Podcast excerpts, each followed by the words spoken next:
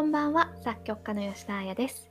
オランダ、デンマークを拠点に現代音楽という音楽を中心に制作活動をしています。毎週日曜日日本時間の午後9時よりここ Spotify にてポッドキャストを配信しています。今日はですねまさにこのエピソードが、えっと、ブロードキャストされる次の日から私はアメリカに渡航する予定でいましてそのまさにパッキングの途中なのでそのパッキングのお話をしようかなと思っていますで今回アメリカへの旅は、えっと、10日間ぐらいなんですけれどもそのうちの4日間でえっと5公演のバレエの公演をさせていただく予定でいます。でこのバレエダンスの公演なんですがこの Spotify で何度かお話しさせていただいた通り、えっと、2年前に、えっと、移植をいただいたものででようやく本番が迎えられるというようなものになります。で私自身あのこの機会を本当に楽しみにしていたのはもちろんなんですがまあその制作過程で本当に事情がいろいろ変わったりとかやっぱりこう先が見えなかったものでもあるので最後まで本当にどうなるのかなというような気持ちも半分まああとはようやく形になるというワクワクした気持ちも半分いるようなのいるような状態なんですね今は。であの今回のアメリカへの渡航なんですがと実は私はアメリカという国は本当にあんまり馴染みがなくて15年16年ぐらい前に一度家族旅行で行ったきりなんですね。で当時はロスと、えっと、ラスベガスに本当に家族旅行というような感じで行ってで現地に父の知り合いがいたのでその方が全てオーガナイズしてくださってまあ11歳12歳の私はひょこひょこついていっただけのような感じだったのでまあ楽しかったという断片的な記憶しかないんですがそういう意味でも今回はあの本当に新しい国に行くんだというような海外旅行気分前をしっかり味わっているような感じです。で、まあ、ヨーロッパに移り住んでから私は割と本当に渡航の多い暮らしをしていてヨーロッパ内だと本当にいろんなところにちょこちょこ行ったりあとこのコロナ禍でも割と本当運よくいろんな場所に行けたりそこで演奏活動をさせていただいたりできてきたなと思っています。でも今回アメリカへの旅は本当にあの久々というか日本以外のかなりの長距離フライトなこととまあ乗り換えてあと時差があってというような形で結構割とストレスフルな旅になるんじゃないかなとは思ってますね。でもちろんあの現地はネイティブの英語ですし、まあ、そういうところはありがたいなという反面まああのかなりのスピードでいろんなことが起きていくんだろうなというような覚悟も必要なのかなとどこか心にうんなんか まあ大変だろうなっていう感じで思っています。でですね、早速今本当にパッキングをしているところなので、そのパッキングを少し細かい話にはなってしまうんですが、お話ししたいなと思っています。で、10日間出張の旅なので、もし同じような状況下の方だったり、あとは海外旅行にいつか行けたらこんなもの持っていくんだというような感じでなんとなくですがお楽しみいただけると嬉しいです。で早速ですがまず1つ目はもうこれさえあれば飛べるというもの。パスポートですね。で、パスポートと今は結構いろんな書類がそれに付随して必要になってきています。で、パスポートと一緒に、えっと、それこそコロナ関連の書類、どういう方々とご一緒してお仕事をするかというようなレターだったりだとか、あとはその渡航直前に受けたような、あのーえーと、コロナのテストの結果だったりワクチンの結果だったりみたいなものの書類がパスポートと同様にかなり重要書類として必要になっています。でそういうものがないと例えばあのフライトに乗れなかったりだとかあとは入国できなかったりというようにあのまさにあのただ飛ぶということだけでも結構いろんな書類が今は必要になっているんですね。でそのあたりも、えーと、しっかり用意しなきゃいけないのは、まあ、コロナ禍ではかなりストレスなんですけれども、まあ、それさえ用意できれば一応飛べるという条件ではあるので、まあ、あのそれは絶対必要だなと思っています。でその次にまあ大事かなと思うのは今回に限っては楽譜ですね。で今回の講演の楽譜っていうのは本当いつもパソコンに入ってますしあとはきちんと製本したものだったりあ、まあ、予備としてコピーしてあるものも含めかなりちょっと予備も含めて楽譜は持っていく予定です。でそれと別に今回演奏する曲じゃない、えっと、私の作品の楽譜もいくつか持っていこうと思っています。と言いますのも今回、えっと、4日間本番があって5公演するというふうに先ほど申し上げたんですけれどもそれとは別に大変ありがたいことに現地の、えっと、大学の学生様の、えっと、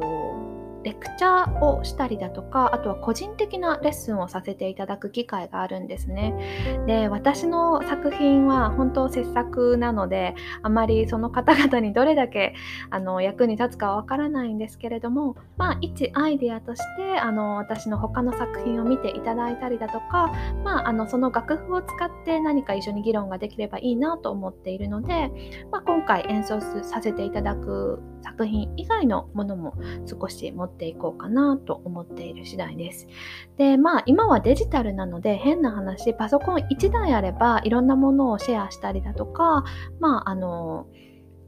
ね、その現地でコピーしたりっていうのもできるんですけれども、まあ紙の便利さというのもある程度あるかなと思っているので、プリントアウトしてちょこちょこと持っていこうと思っています。で、その、えーと、楽譜に絶対必要なのが文具ですね。で、結構リハっていうのはほんとスピード勝負で、えっ、ー、と、いろんなことがブワーって起きていきます。で、今回は、えっ、と、オーケストラプラスダンサーなので、まあ、オーケストラの音楽の方でもいろんなことが起きますし、あとはダンスの方でもいろんなことが起きて、で、それにプラスしてダンスと音楽の兼ね合いなところでも、いろんなちっちゃい問題から大きな問題まで、いろんなことが本当にリハーサルって起きるんですね。で、あっという間に時間が過ぎてでそのリハーサルの 1, 時1時間2時間の間に膨大なクエスチョン、あの質問が私に飛んできます。この音これでいいの？これどうしたらいいの？これどうしたらいいの？これ絶対演奏できない。これ解決してください。今すぐ解決してください。みたいな本当タイムアタックというのか何というのか。もうその場でフル回転で頭を使ってまあでその解決するだけでなくてやっぱり作品としてより良い方向に持っていくというあのかなりタイムアタッククエスチョンがあの多い時間になるのでここで文具というのが本当に大事なものになってきます。なぜ大事かというとやっぱりその中でどんどんどんどん訂正を楽譜の中に入れていくのであの私はすごく気に入ってるのが消える赤いペンなんですけれどもそれで私はどんどん書き入れていくんですねであのリハーサルごとによってあの私はペンの色を変えたくって昨日のリハーサルは例えば赤のペンで書いたら次の日は青その次は緑みたいな感じでどんどんしっかりアップデートしていきたいなと思っているのでそういう感じでできるだけ色とりどりのペンとか消えるペンとかっていうのは重宝しています。であの本当にリハーサル中って先ほど申し上げたようにこういろんなことがもう本当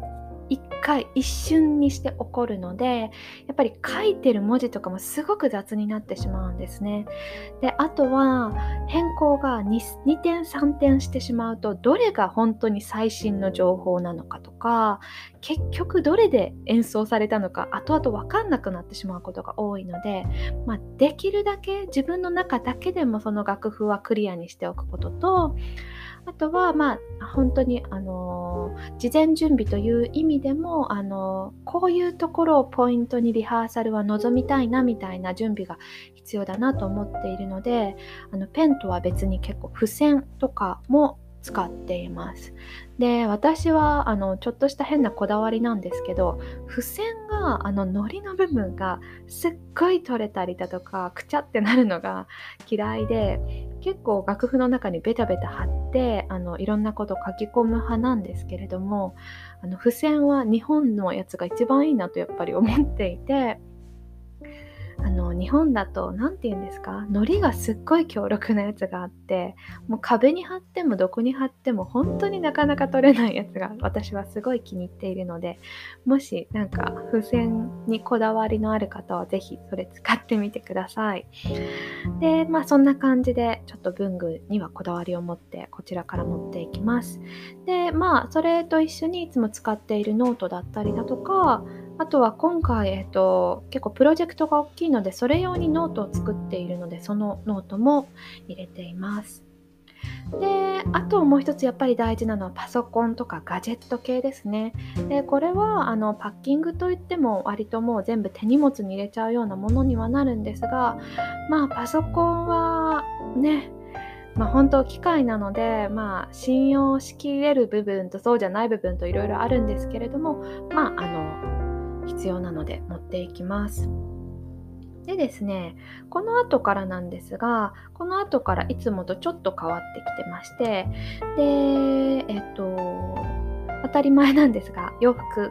を次に入れてます。で、洋服なんですが、今回はその本番が1、2、3、4回あることと、あとはそのパブリックレクチャーといって、あの、まあ、音楽学生さんの前で一度作品についてお話しさせていただく機会だったりだとかあとは、えーと、そのさっきお話ししたレッスンのようなものが毎日あるんですね。で結構その人前に立つわけではないんですが割ときちんとした機会が多いので本当本番のお洋服とは別に少しきちんとしたお洋服も入れました。でこういうのは本当に出張によってまちまちで割と制作とかができる時間が長いってなると本当ジーンズみたいなのとか結構カジュアルな格好も多くなったりだとかまああとリハみたいなものはすごくきちんとしてなくてもいいような時もあるので割とスニーカーで、まあ、セーターぐらい着てればいいかなみたいな時もあるんですけど今回ばかりはあまりそういうわけにもいかないので少しきちんとした洋服とあと本番で着れるようなドレスを何着か入れたような感じです。であの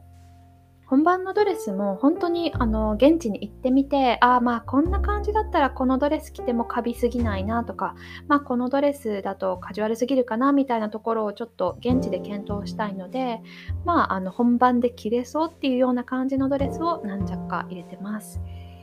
でまああとそれに付随して靴ですねで靴はやっぱりこうどうしてもかさばってしまうのであんまりこうたくさん入れたくはないんですけれどもやっぱり靴で変わることって多いなって最近思っているので、まあ、洋服が一緒でも靴が違うと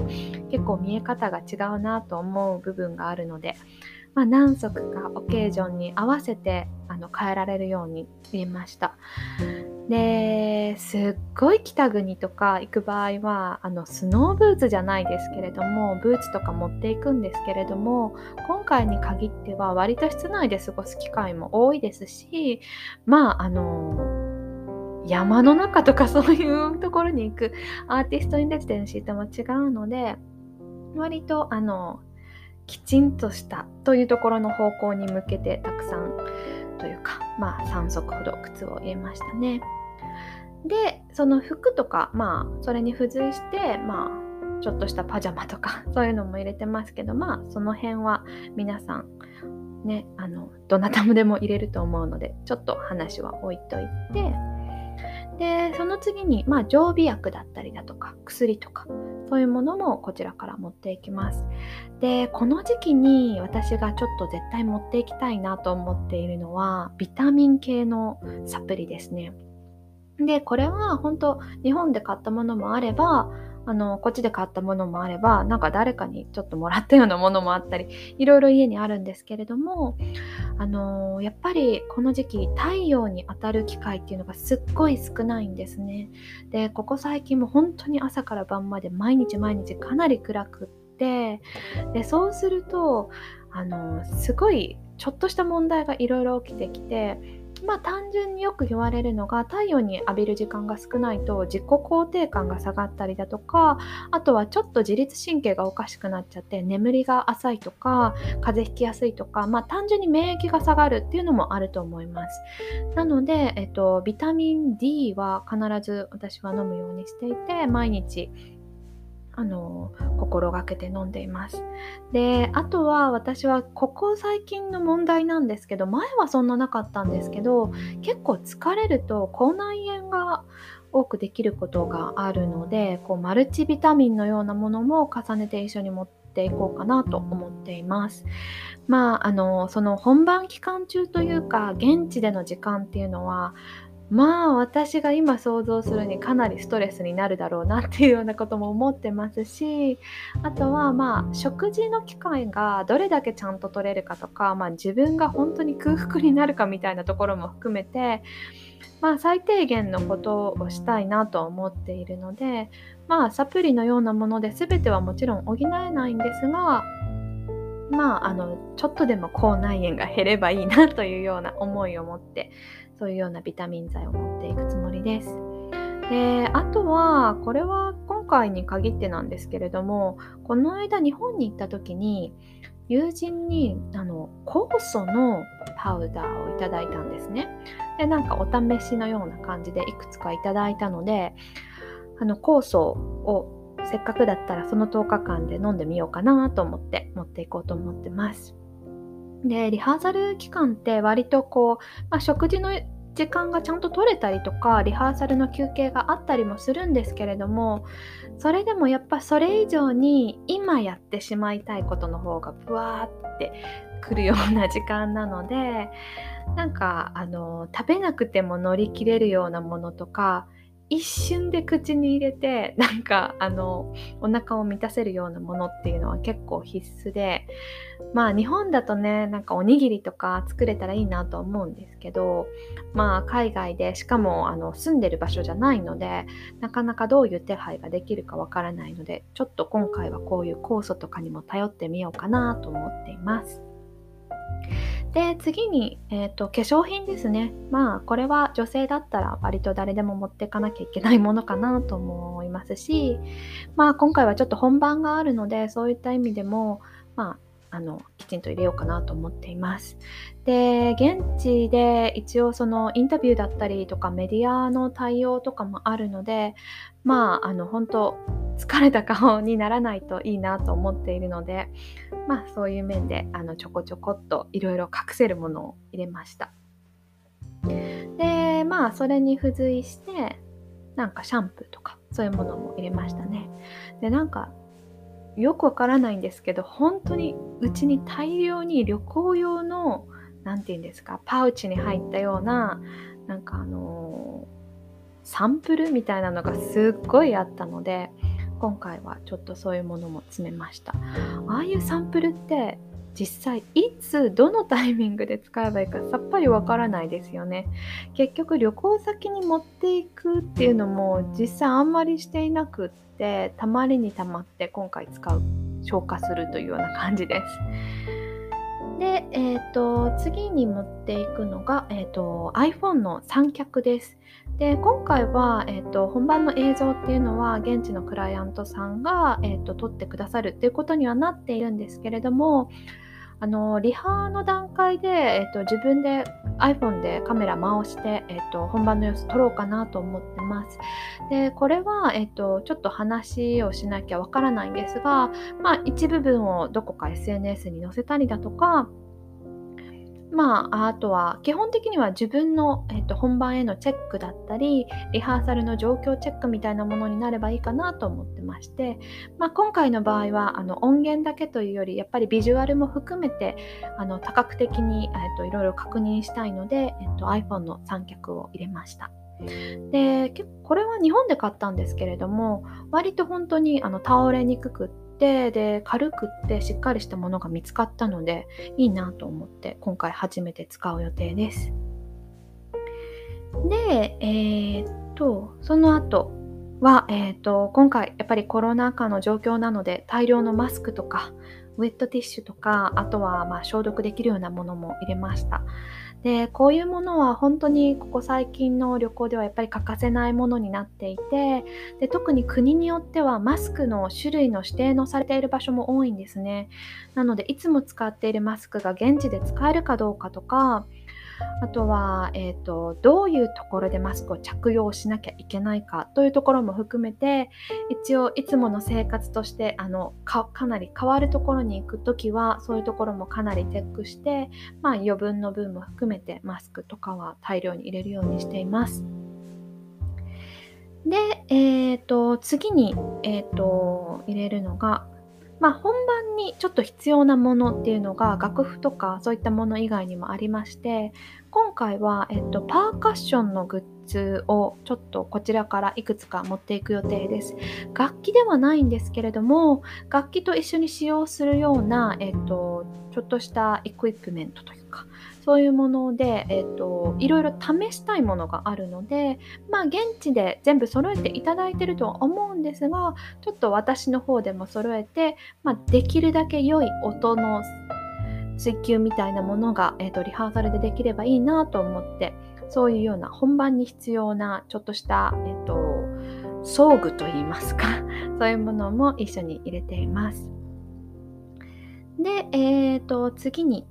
レターセットです。で、これは、えっ、ー、と、結構やっぱりどこ行くにも必要だなと思っていて、まあ、あの本当皆さんで一緒にプロジェクトをするので、まあ、終わり、終わった時だとか、あとはまあ、今回は少し長く現地にいるのもあって、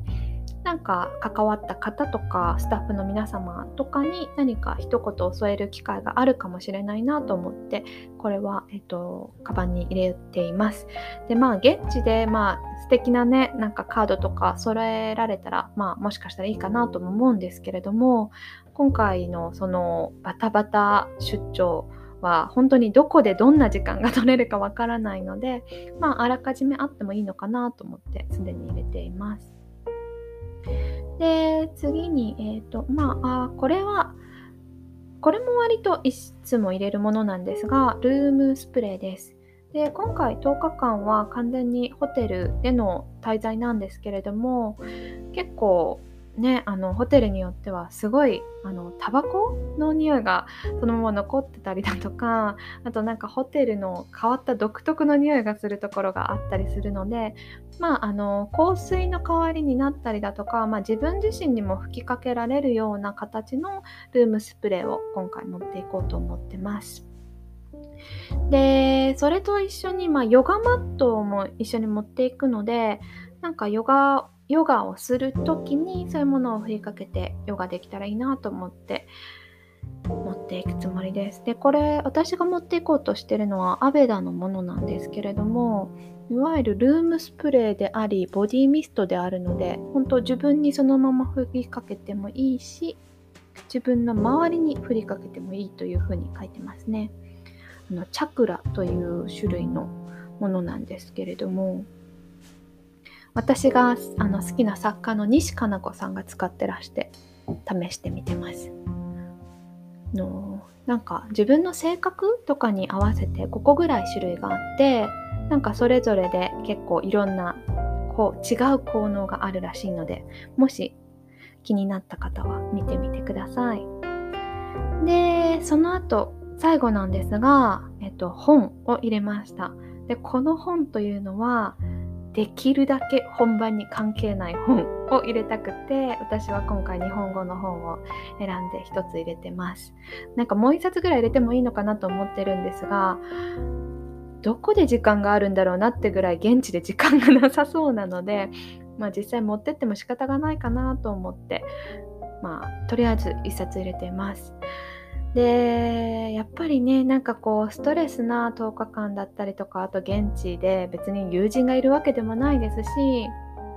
ほんと仕事仕事っていうような毎日の中でまあおそらく朝1時間ぐらい2時間ぐらいはコーヒー飲めるような時間があって自分のいろんな準備ができるんじゃないかなと思っているので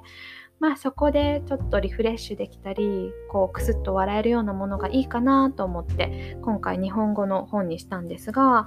と前回の日本の滞在で手に入れてきた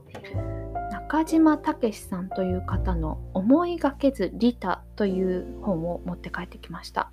でこれは三島出版が出しているものなんですけれども実はもうざっと一回読んでいてただすごくこうクスクス笑って面白いところがたくさんあったのであのまあこういう忙しい旅の時にお供にするのにはいいかなと思って